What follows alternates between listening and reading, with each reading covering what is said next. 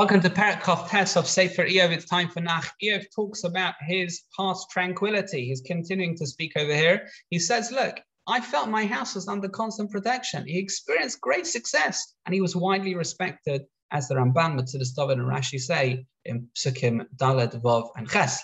Iyov attributes his success to his impeccable uprightness in judgment. He went out his way to help the poor, the blind, the lame, anyone who was lost. If you remember, in the previous couple of perakim, Bildad accused Iyov of, uh, of, of um, oppressing the vulnerable, of taking advantage of the vulnerable. Here Iyov is saying, what are you talking about? I wasn't like that at all.